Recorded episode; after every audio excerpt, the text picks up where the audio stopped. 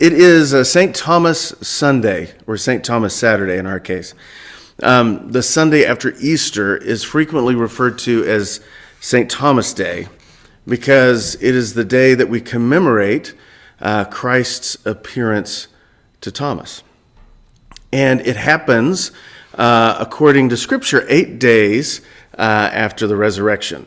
And uh, let's not get all tangled up in whether that was meant Sunday or Monday. I believe it meant Sunday for a couple of different reasons. But the whole idea of the eighth day for Jewish people and for early Christians was eighth day meant new creation. It meant resurrection. So if you've ever wondered why Eighth Day Books is called Eighth Day Books, that's why. And uh, and that's what this icon up here is all about. The icon of the Anastasis. And if you can't read uh, Byzantine Greek, uh, you're like almost everybody else on the planet. But up here at the top, it says Anastasis, uh, which means um, resurrection or the resurrection. Um, but I think St. Thomas is especially important for us here, not just here at Wheatland, but for us in this time in the 21st century, because he's called Thomas the Doubter. And, uh, and I don't think Thomas was a doubter because he didn't want Jesus to be alive but because he couldn't bear the disappointment that he might not be alive. And in that way, I think Thomas is a lot like us afraid to try, afraid, uh, afraid to risk being wrong, afraid to risk uh, being disappointed again. And Thomas is also like us because he was unwilling uh, to give up his rational thinking about things. People didn't come back from the dead back then in the same way that they don't typically come back now. We act as if people were just popping up out of the ground left and right in the ancient world. But Thomas is like, this isn't, this isn't normal. Um, I'm not sure what's going on with you guys. So again, he's a lot like us, unwilling to hope because it's just too hard when things don't work out. And sometimes I think many of us, uh, it's just maybe better to be a cynic because we can manage our despair rather than to hope beyond hope and be crushed again by that disappointment. That disappointment. We celebrate doubting Thomas in spite of his, the name that he's given because he really is someone of great faith. Unwilling, as I said a minute ago, to give up his rational way of thinking. In this sense, he may be like us. Thomas is the first saint of the secular age. Like Thomas, we don't believe instead of doubting. We believe in spite of our doubts and in the midst of our doubts. The philosopher Charles Taylor, I've mentioned this quote from him before. Uh, he is he wrote a giant, almost unreadable book called The Secular Age or A Secular Age. And in it, he makes this great point. We are all Thomas now. We are all Thomas now. It's just the way the Western world lives and breathes. So the Gospel of John keeps this story of Thomas alive. And the themes from the Gospel of John, such as the fleshy life and the bodily resurrection of Jesus, are revisited in the little book called First John, which was also written by the same person, the disciple of Jesus. So for the next several weeks, we're going to go and explore the book of First John. And I hope you'll find yourself reading it, maybe over and over during these next few weeks. Uh, it won't take you very long. I encourage you to. Uh, to read it several times. Now, the title for this series that we're going to do is called Fully Human Love, Sin, and More Love.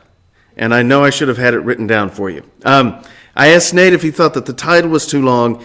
He said yes, in that way that Nathan can say something you don't want to hear and, and still be nice about it. So I told him to say that he thought that the title was great, or I would fire him. And he he then confronted me about abusing my position. And, uh, and as I started to defend myself, I realized when you start defending yourself, uh, it's a sure sign that you've done something wrong. So, um, but in all seriousness, uh, I know that the title is long, and it's maybe not the prettiest uh, title that I could have come up with. Um, but here's the thing the title is actually an overview of the book of First John. It's really kind of a summary of what goes on in the title, or in the book, rather. And if it's a little clumsy, I hope it'll help you hold on to the important realities that the book of First John holds. So let me pray as we continue. O Lord, we are grateful that you speak to us in the words of the disciple that Jesus loved. Make us people like John who love like Jesus. Amen. Now, this little book, five chapters, is a letter that reads a lot like a sermon. First John was written towards the end of the first century AD. Some think it was written as late as the 90s. Some even think maybe into the second century, like 110 AD. We don't know for sure, but one thing that we do know is that when it was written, the author was thinking about the same ideas that are in the Gospel of John. We don't know which one came first. Either way, they share many of the same concerns. The book was written roughly 50 to 60 years after Christ's resurrection and it provides us with a picture of what life was like for a church less than 100 years after Jesus walked the earth. Less than 100 years after the resurrection, and still under the weight of the Roman Empire. I think First John is a perfect book for Eastertide. It's an Easter book because it's about life in the resurrection. It is about human life, which leads me to the title. The first phrase of the title is fully human. And that points us to the fact, according to John and to all of the earliest Christians, Jesus was a real human person who died a real human death. But what's more, he returned to life and he appeared in the flesh. To highlight this, let me go back to the Gospel of John, the first chapter, to words we all are familiar with. In the beginning was the Word, the Logos, Christ, Jesus prior to his incarnation, if we can say the phrase prior to his incarnation, which we can talk about later. Anyway, in the beginning was the Word, and the Word was with God, and the Word was God. He was in the beginning with God. All things came into being through him, and without him, not one thing came into being. What has come into being in him was life, and the life was the light of all people. The light shines in the darkness, and the darkness did not overcome it. And the Word became flesh. This is verse 14. The Word became flesh and lived among us, and we have seen his glory the glory as of a Father's only Son, full of grace and truth. If you've uh, been at Wheatland for any amount of time, you've heard me say this several times. So I'm going to say it again because I think it's a big deal. And it's a reminder to us of why John is writing this gospel and writing the book of First John. It has to do, again, with Jesus' fleshy human life. When verse 1, verses 14, or chapter 1, verse 14 says that the Word became flesh, we are told that Jesus became the very material the stuff that human beings are made out of. Of course, that's not really what John is saying. He overstates his point to drive it home and to drive home the reality that Jesus was, and according to the Apostle Paul and the gospel, still is a human person. The Word, who lived forever in eternity past, is also human. So Jesus enters creation. He subject, subjects himself to the limits of creation. And in doing that, Jesus vindicates creation. He says once again, without words, but through his incarnated human life, once again, he says, It is good. An echo of Genesis 1. And then in the opening lines of 1 John, we hear something very familiar, something very similar, I should say. We declare to you what was from the beginning, what we have heard, what we have seen with our eyes, what we have looked at and touched with our hands concerning the word of life. So let me return to the ridiculously long title once again Fully Human, Love, Sin, and More Love. Jesus, the fully human one, is who John says that they saw and heard and touched. This is the word of life. John is saying, he is testifying, we have seen him, we have touched him, we have heard him. John could have gone on and said, We have eaten with him, we were shocked and surprised by him. He kind of made fun of us a few times those last 40 days. I don't know if he did that. But John could have gone on and filled it out. But John is highlighting the humanity, the real physical life of, of Jesus. He's expressing that Jesus is the fully human one, and he is expressing the depths of God's love by entering creation. The incarnation of Christ is not a trick that God pulled on his people. It's not some last ditch effort to fix things that humans have screwed up. It is the first it is first and foremost an expression of the love of God.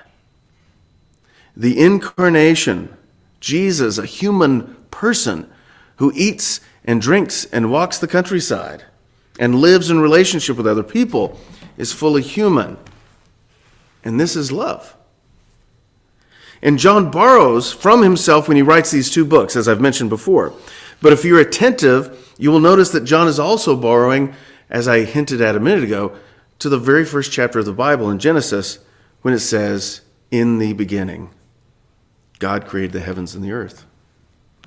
And the similarities aren't, are not limited to that word beginning, but also the themes of light and life and other ideas. And John plays up on these a lot.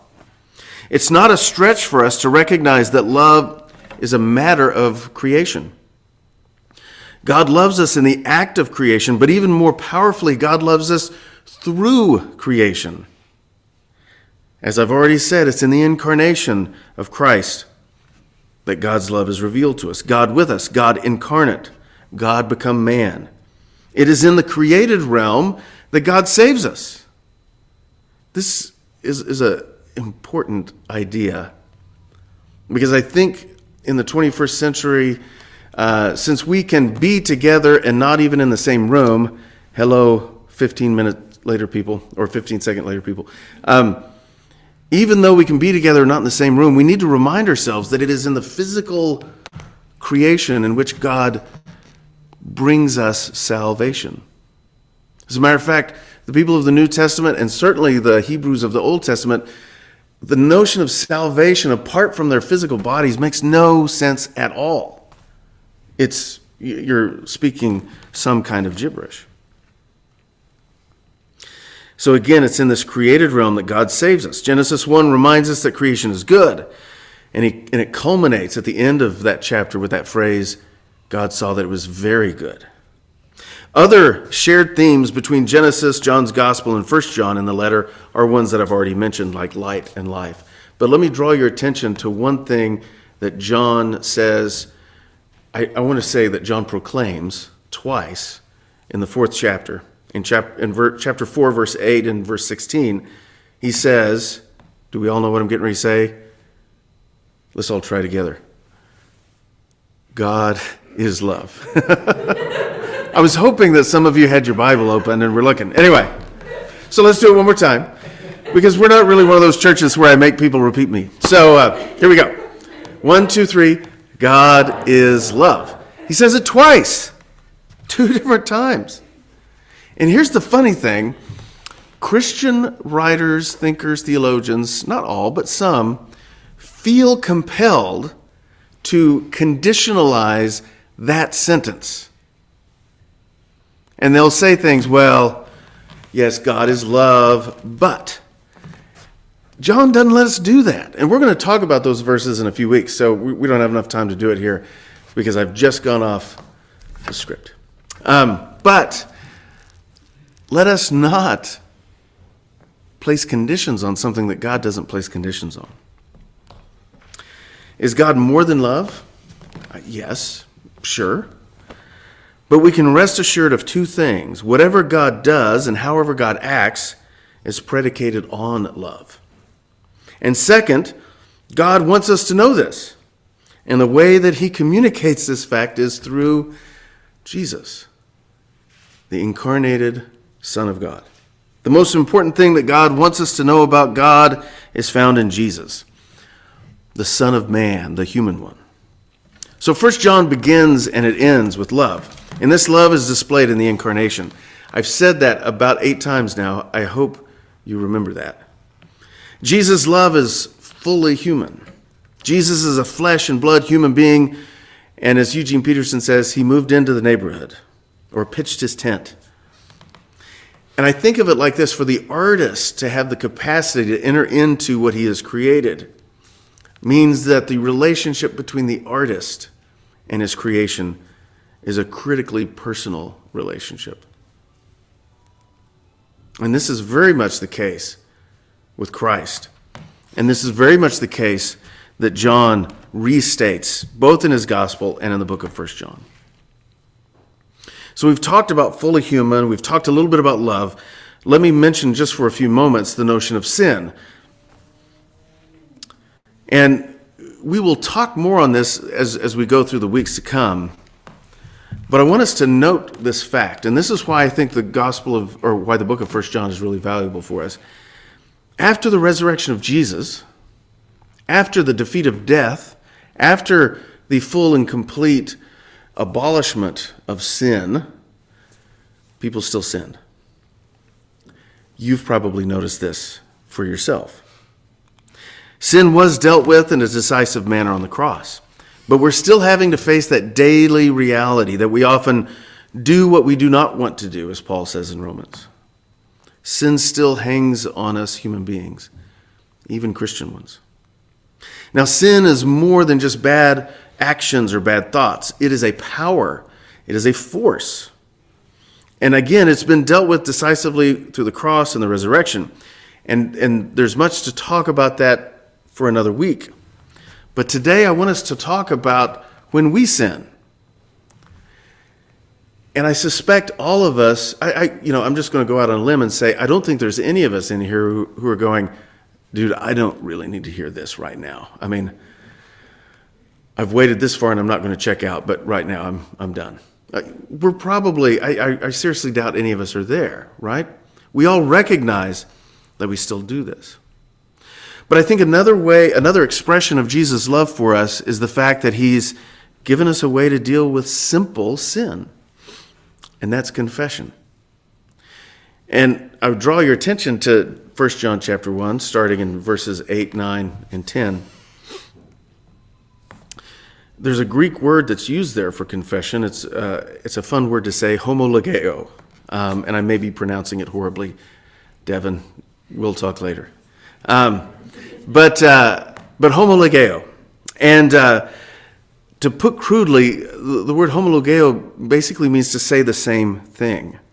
Confessing our sins is not just naming what we've done, but more importantly, it means saying the same thing about what we've done that God says about what we've done. This means accepting God's opinion of our sin and God's opinion of us. Confession is agreeing with God that what we have done or left undone, sound familiar, is sin. And it needs to be forgiven and removed from us. In 1 John 8, it says, If we say that we have no sin, we deceive ourselves and the truth is not in us. If we confess our sins, he who is faithful and just will forgive us our sins and purge us or cleanse us from all unrighteousness. If we say that we've not sinned, we make him a liar, and his word is not in us. We lie to ourselves if we say that we do not sin. But if we homologeo our sins, if we confess our sins, if we attest to them, if we say the same thing about them that God says, then it says we are forgiven and we are cleansed. And as I said, there's more to say about sin later on, but I'm just looking at this group thinking, you guys could use this right now. So I was, I was trying to be funny. So, but it's also true, I guess. Um, we'll, we'll keep rolling. Um, like I said, we've got several weeks to come back to that. And let me, let me just wrap all of this up. Um, and I want to talk about love once again. Again, the title Fully Human, Love, Sin, and More Love. Um, let's finish by talking about love once again. And I think the love of God is expressed in 1 John uh, chapter 2, the first couple of verses, in, in some really powerful ways. Follow along with me, if you will.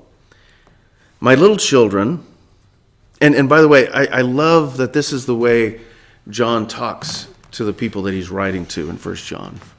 Because we have to imagine he's an old guy by this point. He has seen a lot. But his relationship to his church is a personal one. These are children. Um, these are that kind of intimate and close friendship and relationship. My little children, I'm writing, writing these things to you so that you may not sin. But if anyone does sin, we have an advocate with the Father, Jesus Christ the righteous. And he is the atoning sacrifice for our sins, and not for ours only, but also for the sins of the whole world. He's the atoning sacrifice for our sins, but not for ours only, for the whole world. This is another one of those passages that I hear uh, uh, my Calvinist friends, or at least the people that they read, say things like, well, when it says the sins of the whole world, it means the whole world of the elect, or the whole world of the people who are chosen. And I'm just thinking, that's painful what you're trying. I mean, it's not just the, in my opinion, bad theology, but it's painful just the uh, logic that you're having to apply to that sentence to try to make it say something that it doesn't say. Something it doesn't say. It says, He's the atoning sacrifice for our sin, but also for the sins of the whole world. And I don't know what all the implications of that are, except to say, when it comes to sin, Jesus dealt with it in his own body, in his own life, in his own uh, experience of being God. He dealt with it before any of us did it. You see, when we read 1 John, it says he's the atoning sacrifice not only for our sins, the our right there is not us. We're the whole world. It's kind of like at the end of the uh, passage that, uh, that Joe read for us from, uh, from the Gospel of John about Thomas and appearing to Christ. And Jesus proclaims, Blessed are you who see and believe, but blessed are those, blessed are those who do not see and yet believe. Jesus is speaking to and about us. He's blessing us because we have believed because of that testimony, that word. So, God's love is demonstrated. Romans 5 8 says that while we were still sinners, Christ died for us. First John then takes that farther and says, His death was the atoning sacrifice not only for our sins, but for the sins of the whole world. When we sin, we have someone advocating on our behalf Jesus Christ the righteous. He's standing up and he's standing in our place. And what's more is the fact that Jesus does this without our even asking him. Jesus does this apart from our awareness, and he does it for all. Christians, for good reasons and for bad ones, as I've mentioned already, tried we try to determine who is in and who's out, who would be saved and who would not be saved. I think one reassurance that we have in today's passage is that no one needs to go to hell. Why is this? Because Jesus' sacrifice extends beyond what we might think, it extends to everyone. As I've said a million times already, he's the atoning sacrifice for our sins, and not for ours only, but also for the sins of the whole world. In that little word, world, is the word cosmos, cosmos, everything, all of creation. In Christ, provision has been made for all. Forgiveness has been extended to all. The sentence of our sin has been declared by the righteous one, the judge, and the sentence has been fulfilled by the same judge. Christ is the judge who is himself judged on our behalf. He is the sacrifice, he is the altar, and he is the one making the sacrifice. And it reminds me of Romans chapter 11, verses 33 through 36. And I'm going to end with this because the Apostle Paul should have ended with it because it's a benediction, but it shows up in chapter 11 of Romans. He's, uh, you know, like only two thirds of the way through. I like to tell him what he should have done. Um, but these are Paul's words in Romans 11. Oh, the depths of the riches and wisdom and knowledge of God! How unsearchable are his judgments, and how inscrutable his ways!